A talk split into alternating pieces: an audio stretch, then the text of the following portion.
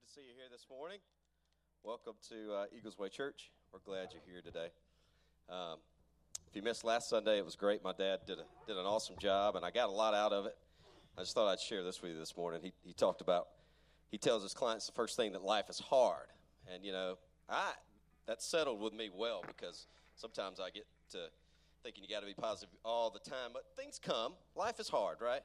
Well, that day, my wife, Lindsay, decided that we were going to get a puppy. So, all week this week, life has been hard. I've been up in the middle of the night cleaning the pen. But you know, I've kind of used what he said. We went through this before. We had a puppy once before, and we wound up giving it away because I was like, I can't do it anymore. But I've I've decided to look at him in a different way, even though, and I do get frustrated. It's hard, but he's real cute. And we love him, don't we, kids? And I'm just looking at it in a total different way. I know that really doesn't have a lot to do with this message, but you got to stay positive through things like that. So, rough week. We serve an awesome God. I'm thankful that Lindsay got us a puppy, and I'm thankful that you're here. I'm thankful that we're here, here to worship this morning. So, if you'll stand, we'll get this going.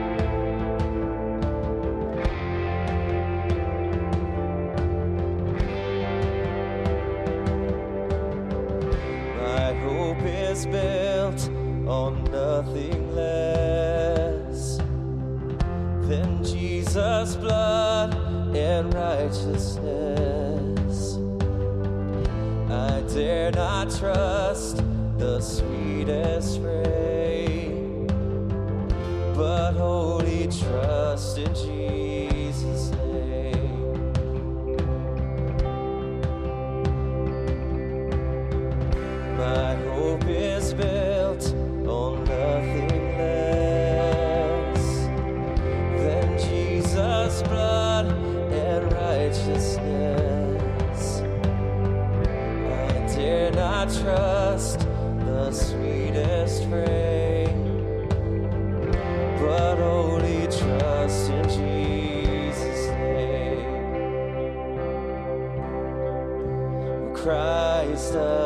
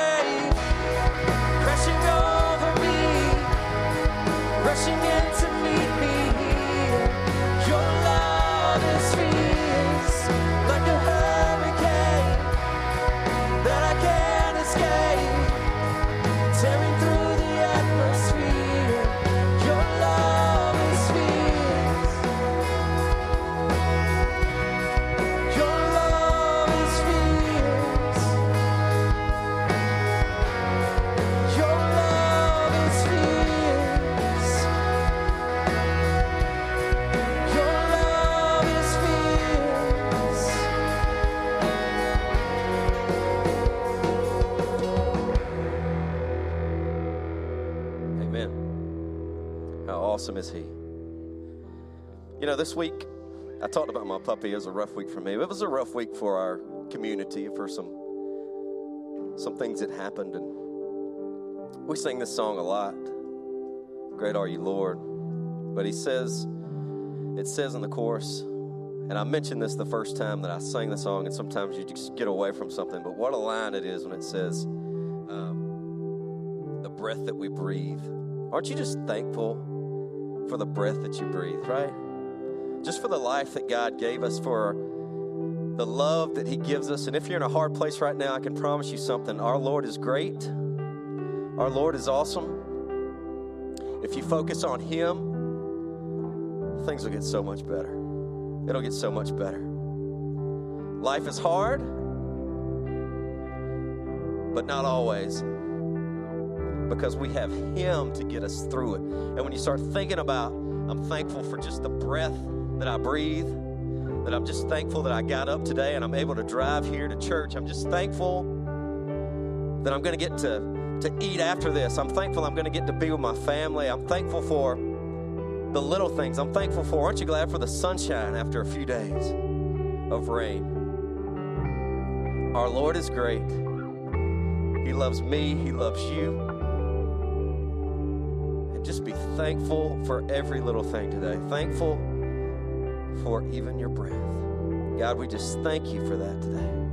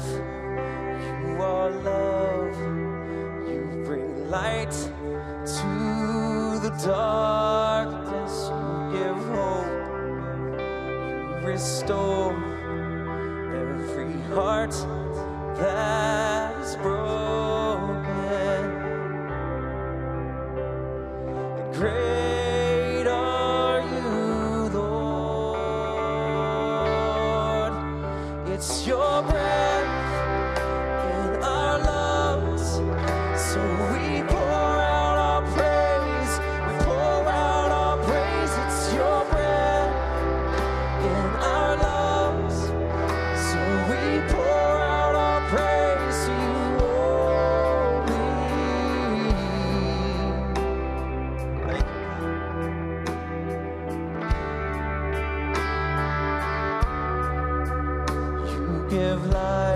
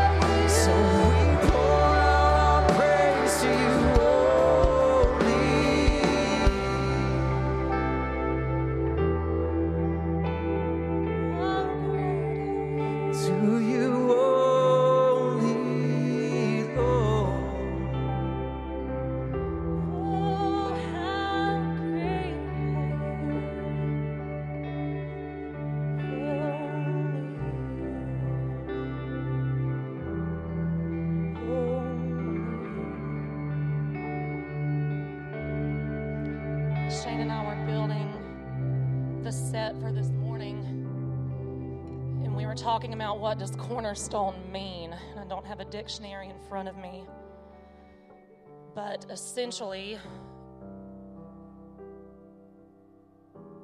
it's a paradigm shifting, essential, essential, essential foundation. And we sing, Christ alone is our cornerstone. This life is meaningless without Him, it's painful without Him. And it feels different wherever you are today, whether you're praising Him through something painful or whether you're just celebrating how great life is, wherever you are, in the season that you're walking through. You can step into this peace, and people will see something different about you. If people ask you, What do you have that I don't? What, what do you have that gives you this glow, that gives you, why am I drawing such comfort and peace from you just being around you? And you can say, Because there's no one else for me. No one else for me, none but Jesus. And when you walk in that,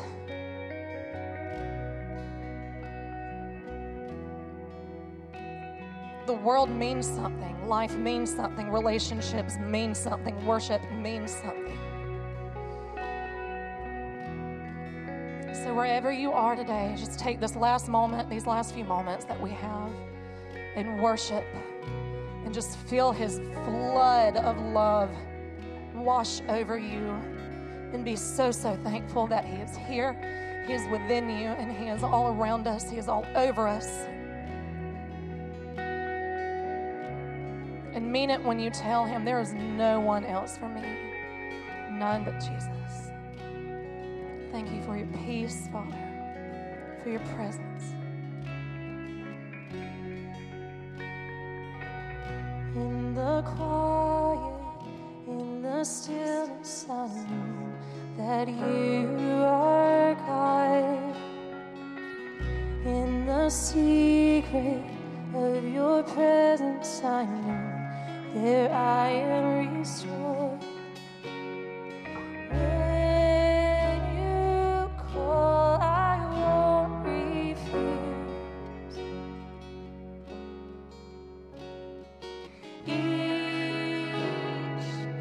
Sorry guys.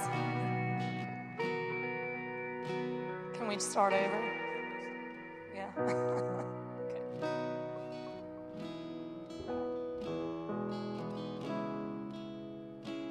okay. It's okay to start over.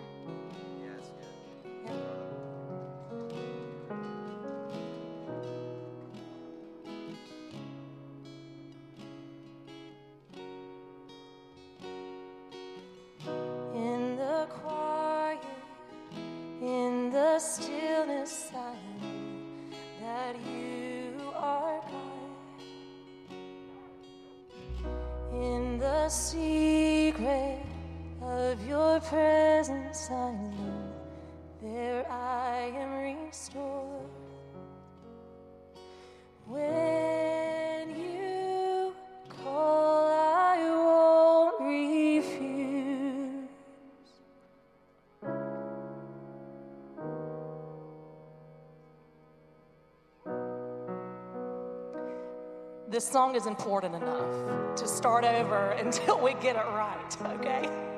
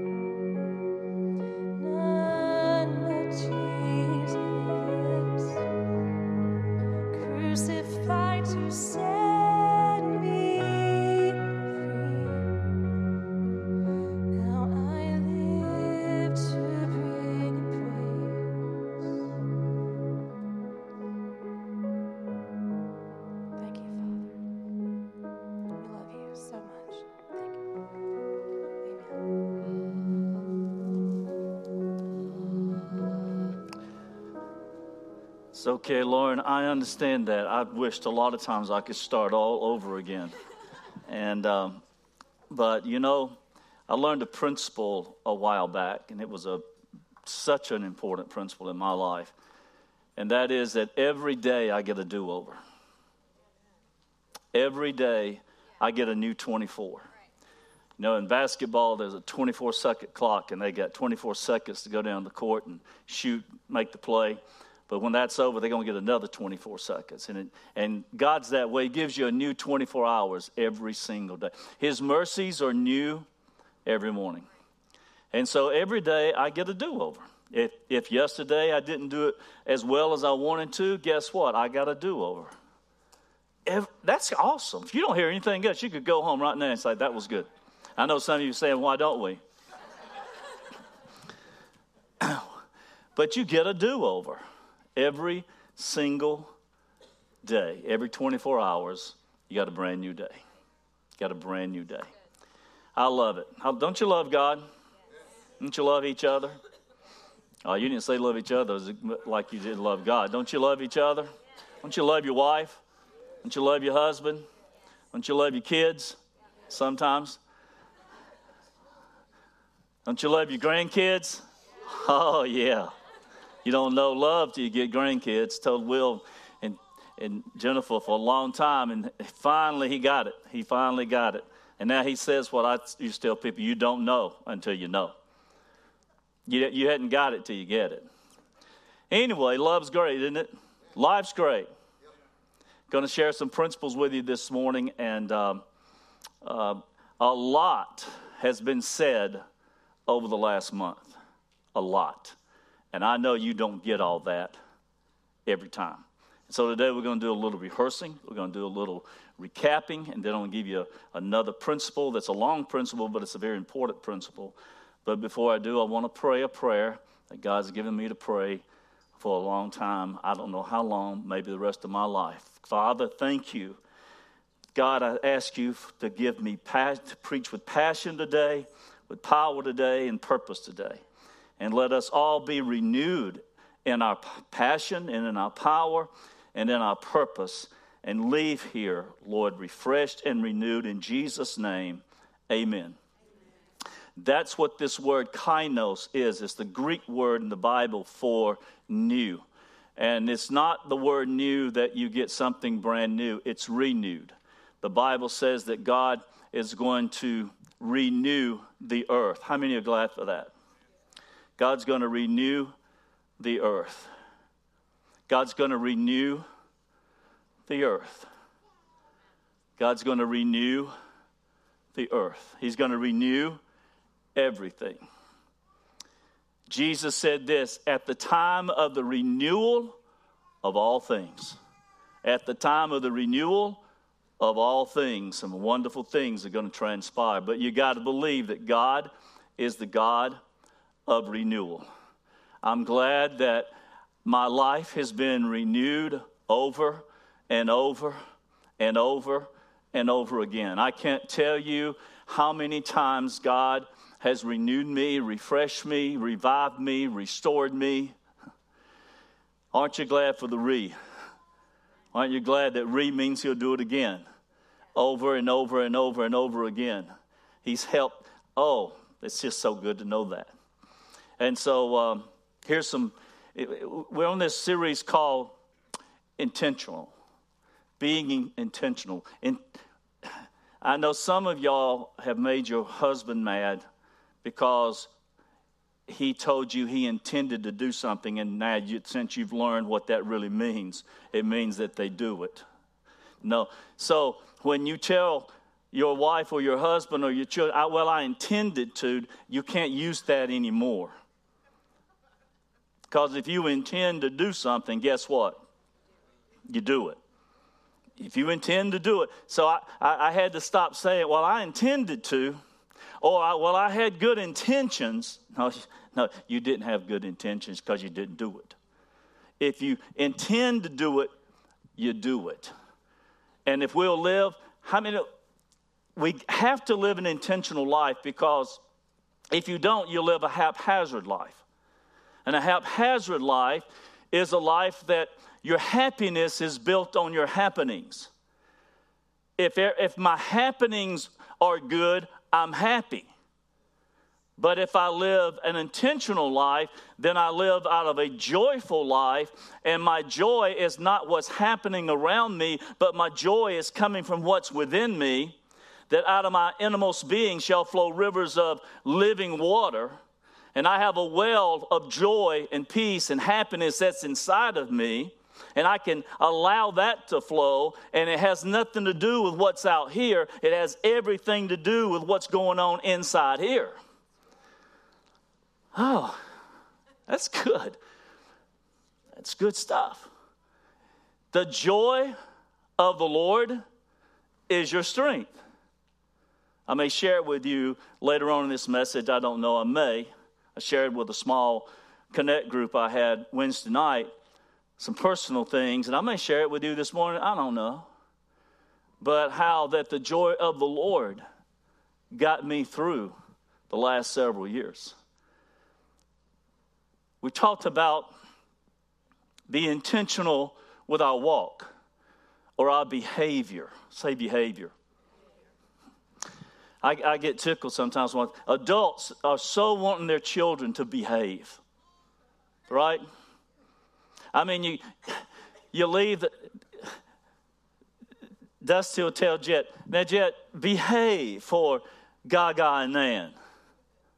Well, he will. You don't have to say that. He will. You because I see him in a total different light than you see him. And so we see him as behaving, he behaves. We'll, you'll see that in the end. And so, but how many know that as adults we need to behave too? We need to behave ourselves. I don't know who this is for, but you need to get up Monday morning and behave yourself. You just, you just, sometimes you just need to look at your husband. You need to behave. You need to act like you're supposed. You are a Christian. I, I, do we forget that sometimes that we are Christians? We're Christ like. Behave yourself, boy. I didn't mean look right at you, Michael, when I said that, but but you happened to catch my eye. I mean, we didn't mean it personally. It just unless you needed that, I don't know. But you know, we need to behave ourselves. We need to behave ourselves. we need to be intentional in bearing fruit. And I love this principle. and I'm going to keep repeating it until we get it. You can't ask God for patience, you won't get it. You can't ask God for fruit because fruit grows. You can't ask God for love because love grows. It's a fruit. The fruit of the Spirit's love, joy, peace, long suffering, gentleness, kindness, meekness, and faith. Against such there is no law, or there's nothing the law can do to contradict it. There's nothing the law can do to add to it. There's nothing the law can do to stop it. It's a fruit. You grow it. When I need patience, it's too late to ask God for patience when I'm needing it. I either got it or I don't. I've grown it or I don't have it. It, it it's got to grow. My, now, this was a horrible thing my daddy used to say, but, but it had a little, little bit of truth to it. He said, marry for money. He said, love grows, money don't. That, that, now, that, that's not, that's not a, not a it's not a really good statement, but he, at least he had the growing part right, you know, because some people, you know, love did grow after they got married. For some people, love did die after they got married. Anyway, that's another story. So, how do I bear fruit? I bear fruit because I'm a vine. And some things got to be cut out of my life, and some things have to be washed out of my life.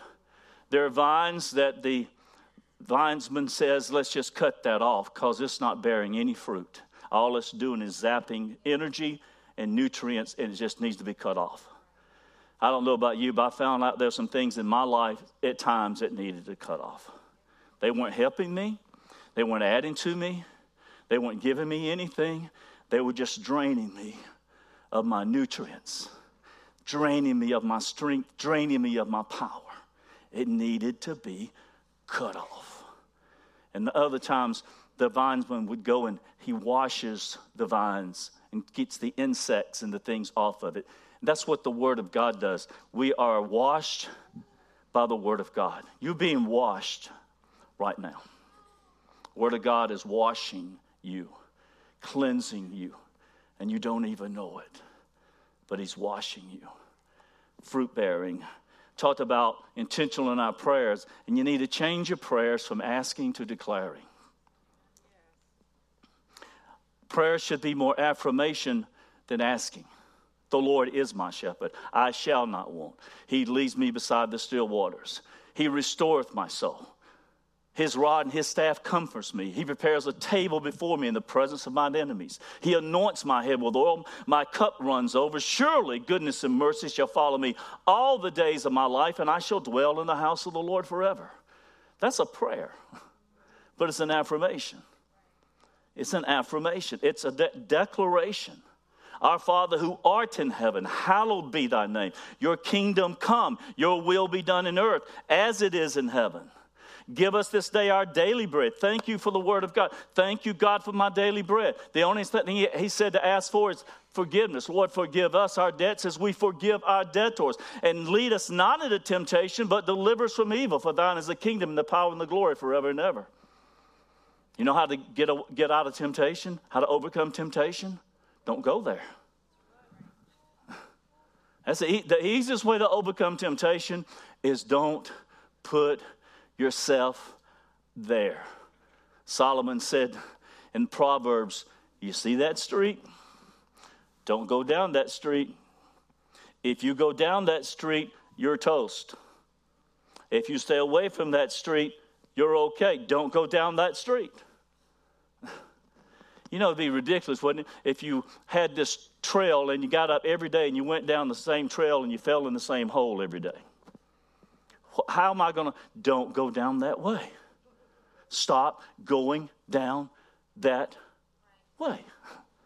And you won't fall in the hole. It's like every time I do this, it hurts. Stop doing that. we so complicate life. We so complicate life. If it hurts, stop. If it's painful, stop. Don't put yourself in situations that are hurtful and painful. Stop. Every time I do that, it hurts. Stop doing that. I said to the doctor one time, This hurts every time I do that. He said, Well, stop doing that. I mean, the medicine's just right here, right in the, the brain. Stop. Joey talked about intentional in our thoughts, how to think right, how to keep renewing our minds over and over again and how to apply it. And last week we talked about intentional in our giving. And um, thank you for your response to help us catch up over the summer. And uh, I tell you how good God is. Somebody was watching on Facebook and came by my house that hadn't been in here in a service here in a long, long time, and gave me a seven hundred dollar check Monday night, just out of the blue. Ain't God good? And Giving is so important. I uh, was telling my small group Wednesday night, God reminded me that this church is a giving church and a restoring church. That the two things that God had really placed in us and it's been with us for years and years that we got to get back to is giving and restoring. At one time, we could boast 97% of our people tithe. 97%. We had so much money that we would have guest speakers in and not even receive an offering. And we could, we had, we had people come in for one service and give them $2,000 and not even receive an offering because of the giving of the people. My father was a giving man. He gave, and there's three ways to give your talents, your time, and your tithe. And what happens? My father was debt free at 50 years of age. Now, that says a lot for him because he, he wasn't a wealthy man, didn't make a lot of money, but he was a giver. And he could do a little bit of everything and do it well. He could plumb, he could uh, work on cars, he could do electrical work. I mean, you name it. He anything go wrong in the house, Daddy fixed it. But Daddy didn't just fix cars for money; he fixed cars for people. They he didn't charge them. Fixed the car. He and I, when I was a little boy, there's a church on the other side of the city.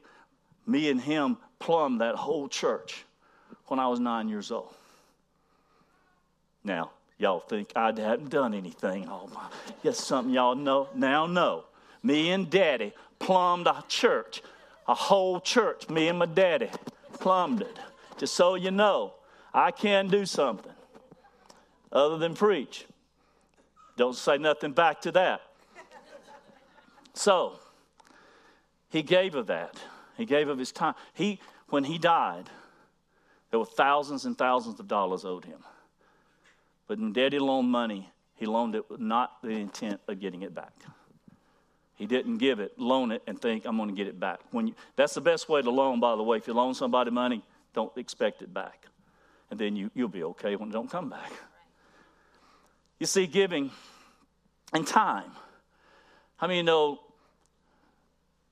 my love language? You know what my love language is? Time. I'll give you time. That's how I love. I'll give you time. I'll, I'll, i love giving time because time's a, a great commodity. It's a great commodity in life. And we cherish that probably today, maybe more than anything else. You agree? People love their time. But I want to tell you something about tithing. See, tithing is not sowing seed. Tithing, the Bible says, if you bring your tithe into the storehouse, this is what I do I'll open up the windows of heaven and I'll pour out a blessing that there's not room enough to receive. I'll rebuke the devourer for you. I will, I will, I will cause your work to be fruitful.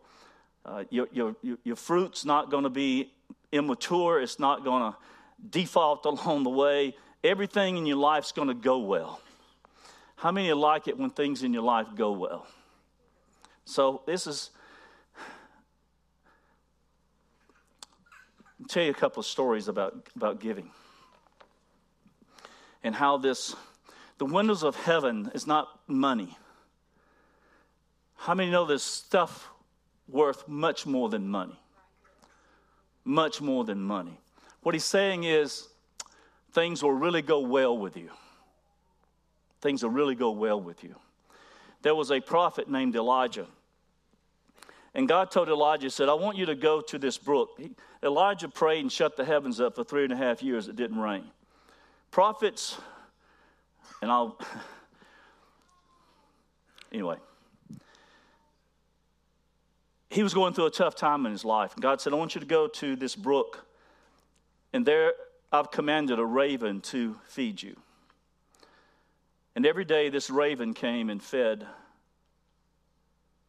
Elijah.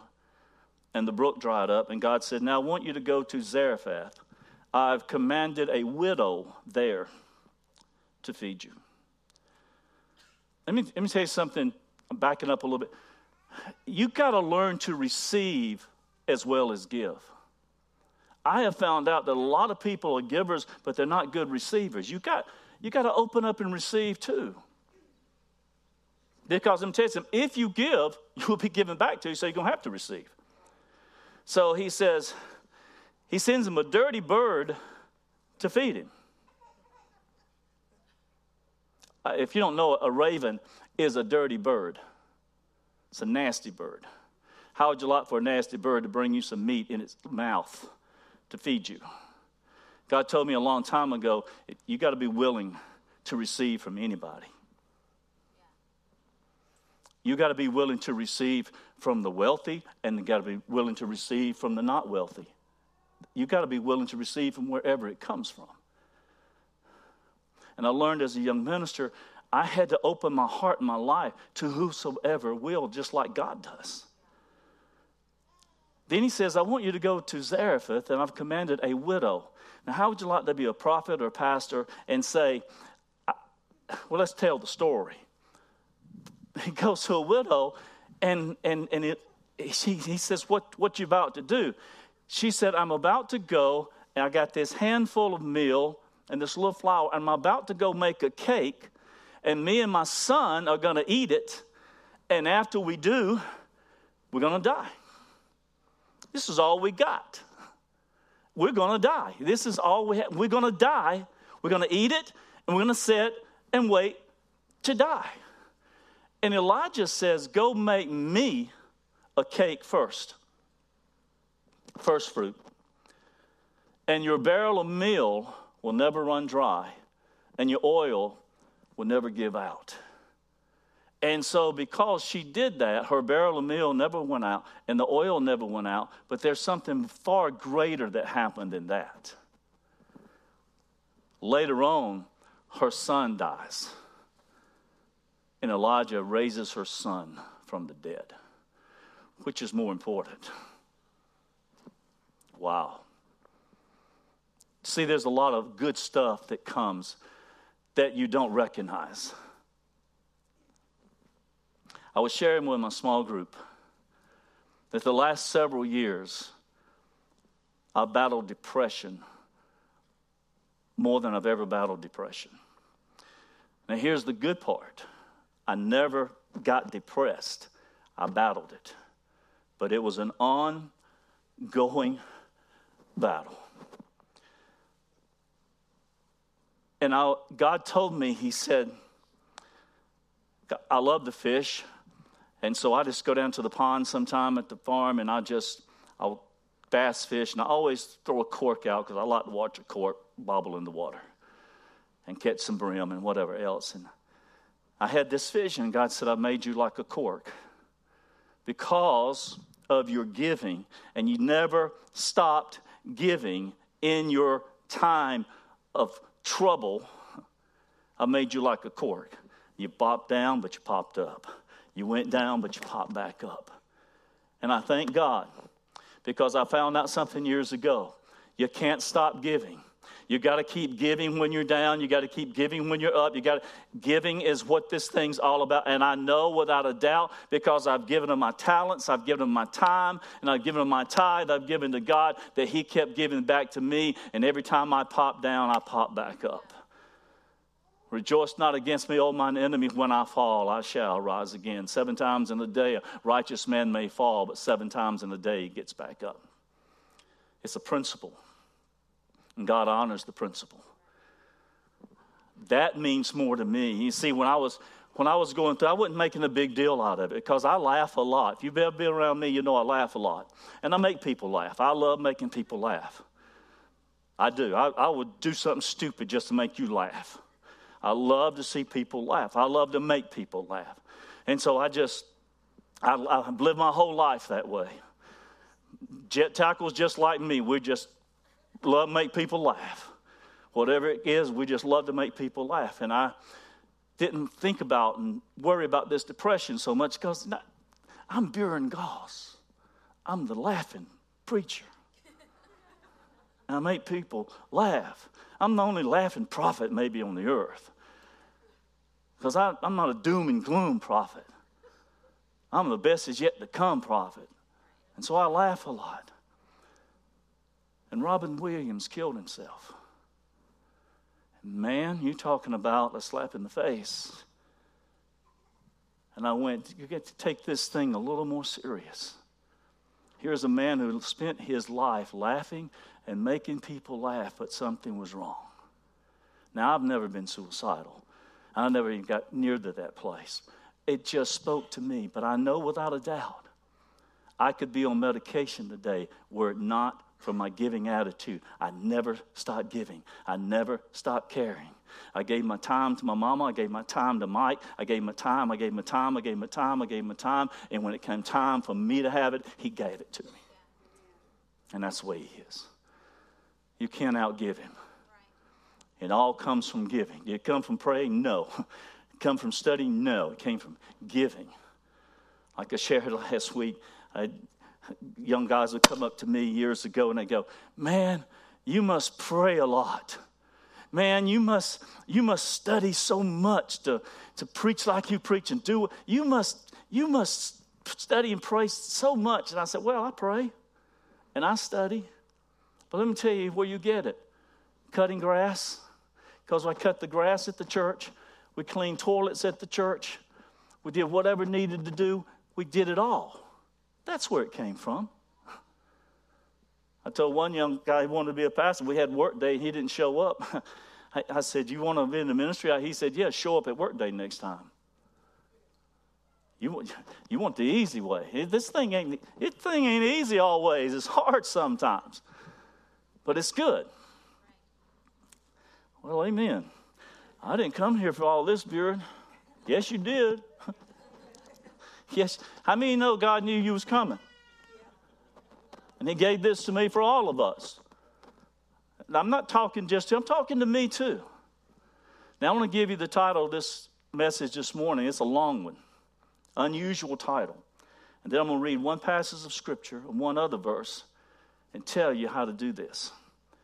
We got to be intentional. Now listen, because I don't have it on the screen. We got to be intentional about living out of a positional life to experience an experiential life.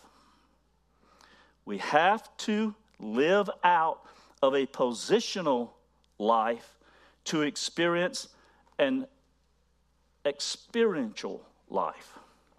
What is that? People try to live out an experience without knowing their position. People try to do good to be good, try to be righteous, do righteousness to be righteous, and it's not about doing. Never has been. Well, it has been years ago. It was all about doing. The old covenant all about doing. New covenant's all about being. Since the cross, there's a whole different way to live. And we live from the cross. Now, what does it mean we live from the cross? For re- I've been crucified with Christ. I've been crucified with Christ. I've been crucified. Come on.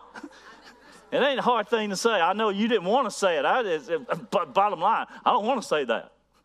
Well, positionally, we've been crucified. How many everything in life's about a seed? Everything. Everything's about seeds. You plant seeds, but the thing about seeds, you got to plant the seed and you got to leave it alone. You, you can't plant the seed and go dig it up and see how it's doing.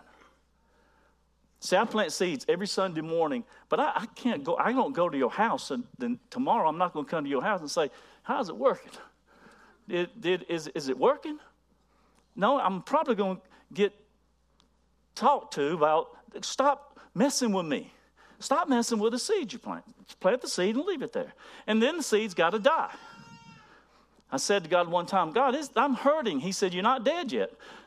Now, I wanted something bigger than, I wanted a, a better answer than that. Come on, God, counsel me. You're not dead yet. Dead people don't hurt.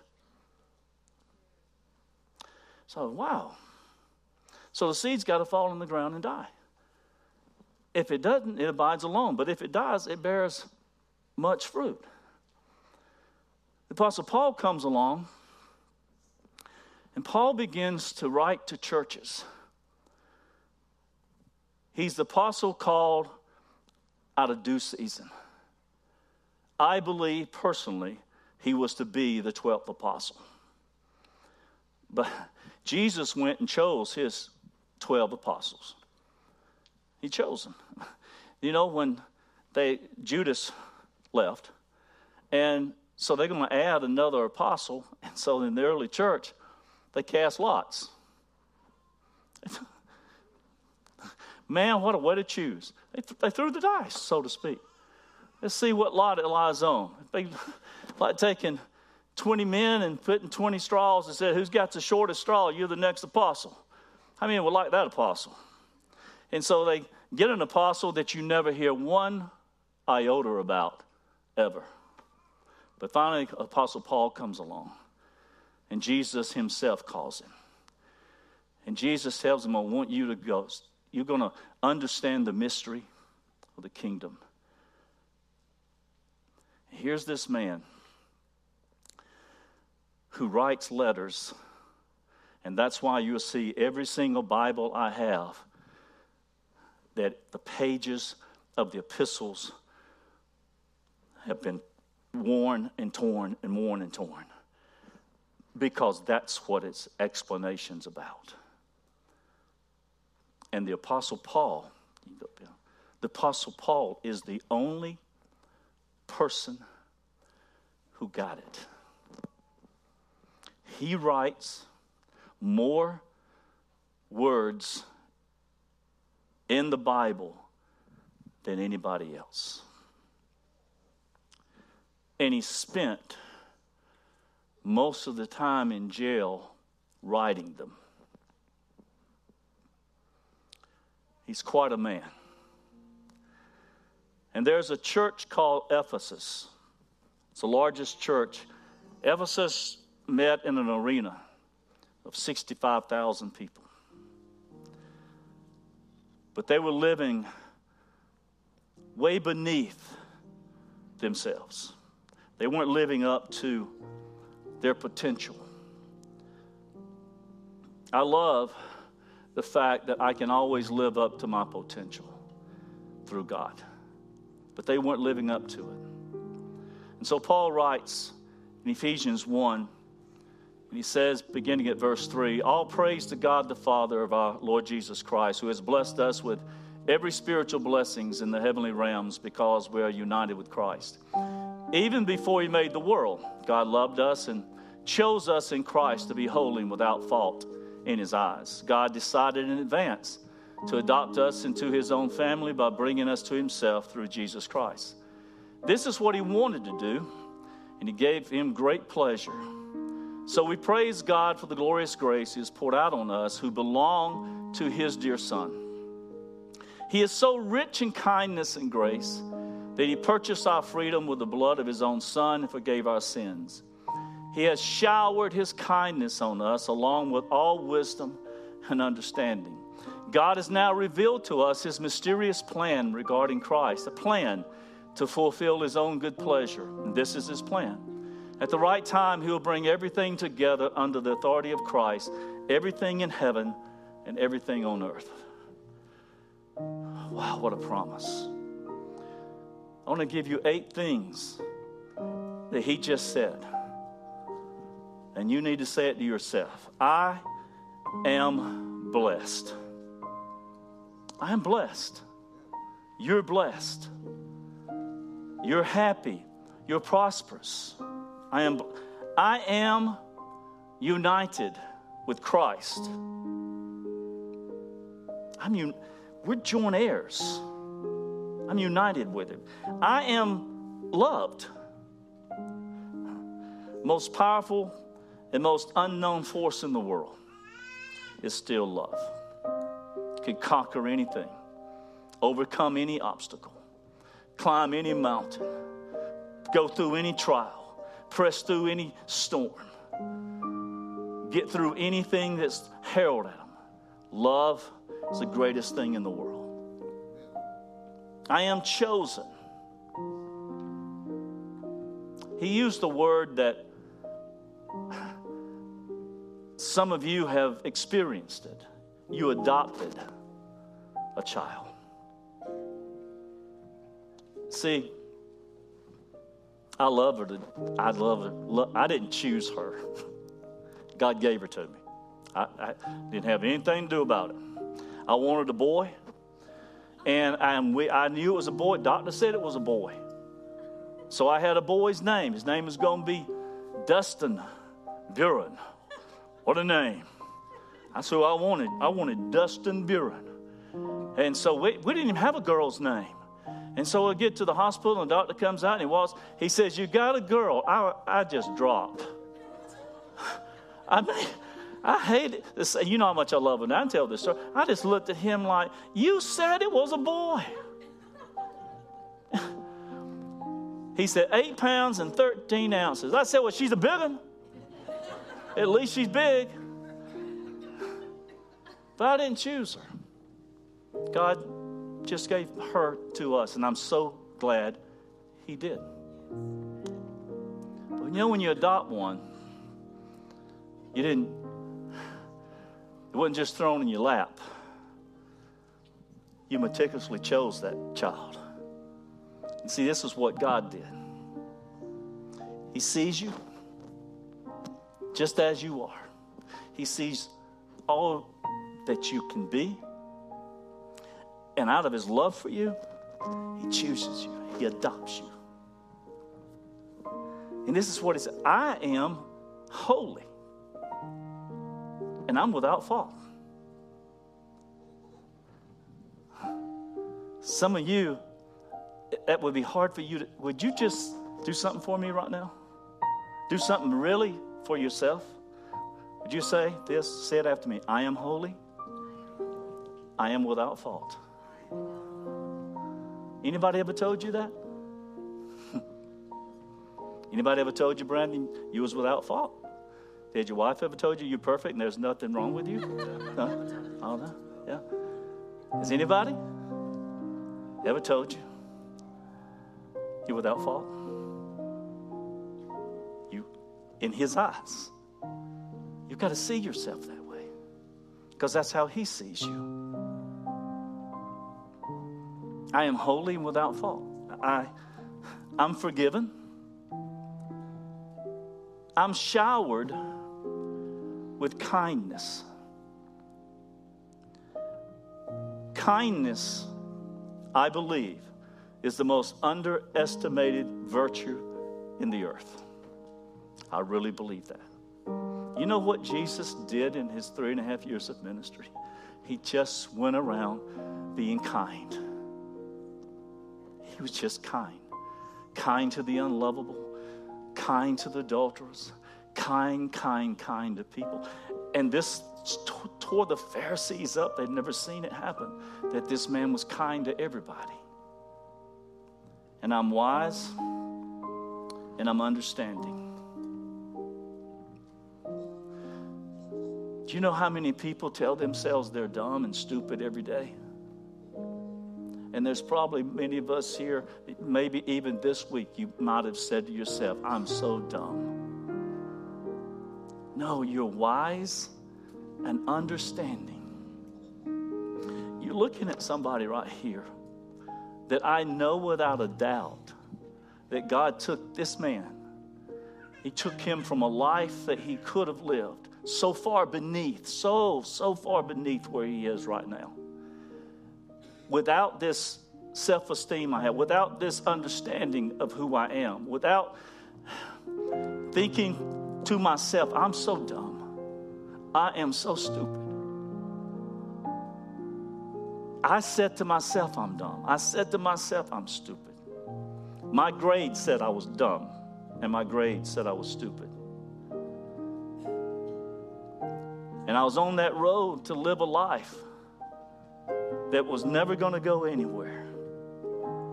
And one Sunday night, God reached down and He grabbed a hold of me. And He pulled me to Himself and He adopted me. He chose me. And He said, No, no, no, no, no. You're without fault. You're holy. You're one of the smartest men in the world. I was sitting, don't you stand? Was sitting on a, and I, I, don't, I don't really, I do care how you take this, and I don't care. I was sitting on a, in Florida on a balcony one morning, a few years ago, when the depression really started hitting me, Joy. And I was on this balcony, I was having me a cup of coffee, I was all by myself. I was moaning. Now, when I moan, the, the thing that I don't do is talk because I know that makes it worse. I was moaning. And I was looking at my life, basing my success on how many people's at church, how much money's in the bank. I was basing it all on outward circumstances. And I was feeling very unsuccessful. I was counting all my years in the ministry. well, boy, you can put yourself in a hole quick. I was digging a Good one. But this merciful God sat down next to me on that balcony. This is what he said I've made you one of the best communicators in the world. That's what my father said to me. Now, you may not think that, and that's okay. He does. And when he said to me, I've made you one of the best communicators in the world. You know what that did for me? Oh my gosh, I, I exploded inside. I, all I could do was thank him and thank him and thank Him because I was one of the least people in the world that you would ever think could stand up and talk to five people, much less whatever number of people. Got to hear what God says about you. And that is what God has said about you. Stop saying about yourself opposite. You've got to agree with God about you. You've got to renew your thoughts about you. You are spiritual. You've been blessed with all spiritual blessings in Christ. When I see who I'm, how I'm positioned, then I live out of that. I'm not trying to get there, I'm already there. The worst thing you can do is try to get somewhere that you're already at. you're already there. And then when you see that, you live out of that. And then what? Then you experience it. Then you experience it. Then you experience it. I can't tell you how you have to renew yourself daily about this. And still, one of my favorite illustrations is if I look on the back of your shirt, there's a label. And that label going to say Nike, whomever made that. And whoever made that shirt is the only people that can label it. Whoever made that shirt, no, they can put their name on that shirt. What is that? Banana Republic. now,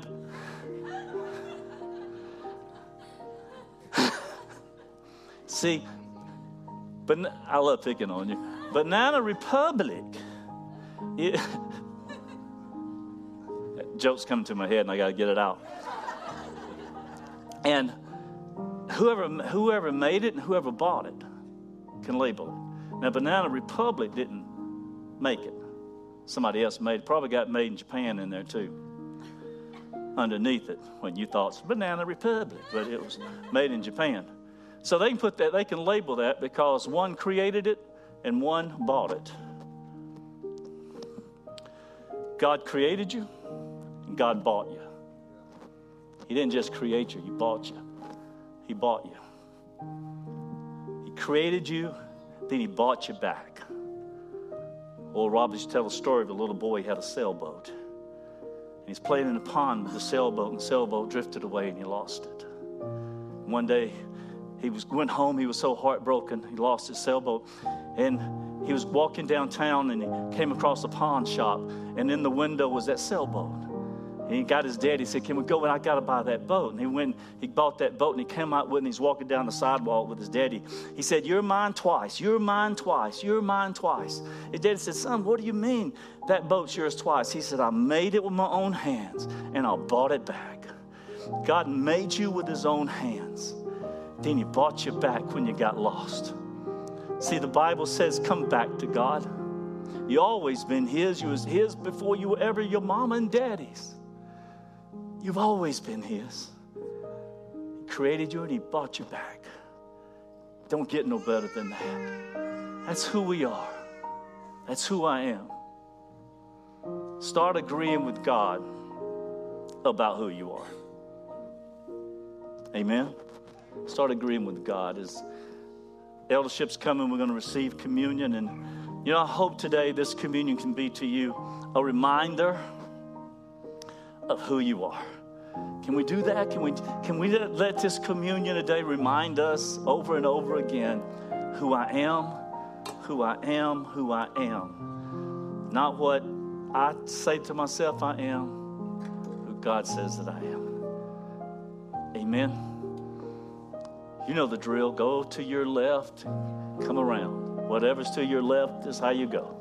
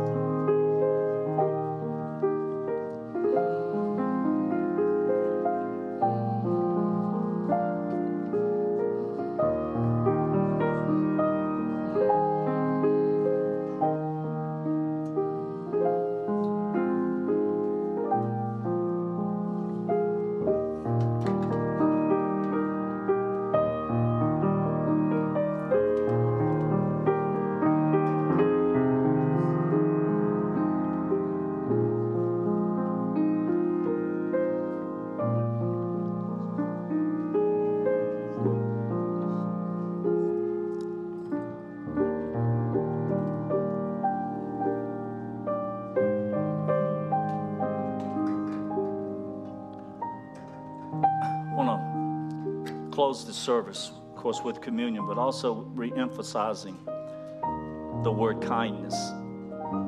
And I do believe it's one of the most unestimated words in the world. And that the Bible says that it was the kindness of God that brought men to repentance. You know, we say a lot of times about someone, they're so nice. No, they're so kind. The reason they're nice is because they're kind. Kindness is an action, kindness is doing something for somebody. And re- then receiving it. I gave a guy some money several weeks ago, and I knew he needed it. And so I gave him extra. And he, then he got religious on me. He said, I, well, I'm going I'm to give this to somebody else who needs it. And I wanted to say, God told me to give it to you. Don't be giving my money to somebody else. You receive it. You need to, there was a kind that you need to receive this. Sometimes we just need to receive. I had a guy in a church years ago, and he married this little girl, and she was a feisty thing. And she liked to argue. And so every time they get into an argument, he'd look at her and just start speaking in tongues. He just, you know, just, and she wanted counsel. So they came to me one day for counseling, and I sat down with them and said, what, what, How can I help you? And she said, Every time we get in an argument, he starts praying in tongues. and I looked at him and I said, You can't do that. He said, Why? I, I said, I don't know why. I said, I don't know why you can't, but you something about that, I, I don't know. You just can't do that. I shared this story with Will and Ralph at lunch the other week, and I thought to myself, I think he was right. I, that was maybe some of the worst counsel I ever gave. The man was just trying to defuse an argument and just be kind. And I'm thinking now, the dude probably a whole lot smarter than I thought he was. How can can't we just be kind to one another? Can't we? He was so kind. He gave his body and said, This is my body, which is broken for you. In remembrance of me, what I've done for you, so that you can be with me, united with me. This is my blood, which was shed for you. Drink it in remembrance of me, that I have forgiven you. And you can't get any more holy than you are right now. You can't be, you can't get any more holy and without fault than you are right now. Thank you for listening. Thank you for receiving. Thank you for believing it. And I don't say that with jest, I say that in all sincerity. Thank you for hearing. Thank you for receiving. Thank you for believing it. Because that will make all the difference in the world. Thank you that you're going to be a part of a church that's going to be restored back to giving and restoring people the way that we're called to do. Thank you for being a part of a church that's going to have more than it ever had. It's going to be above and not beneath, and going to have more than enough to do what it needs to do.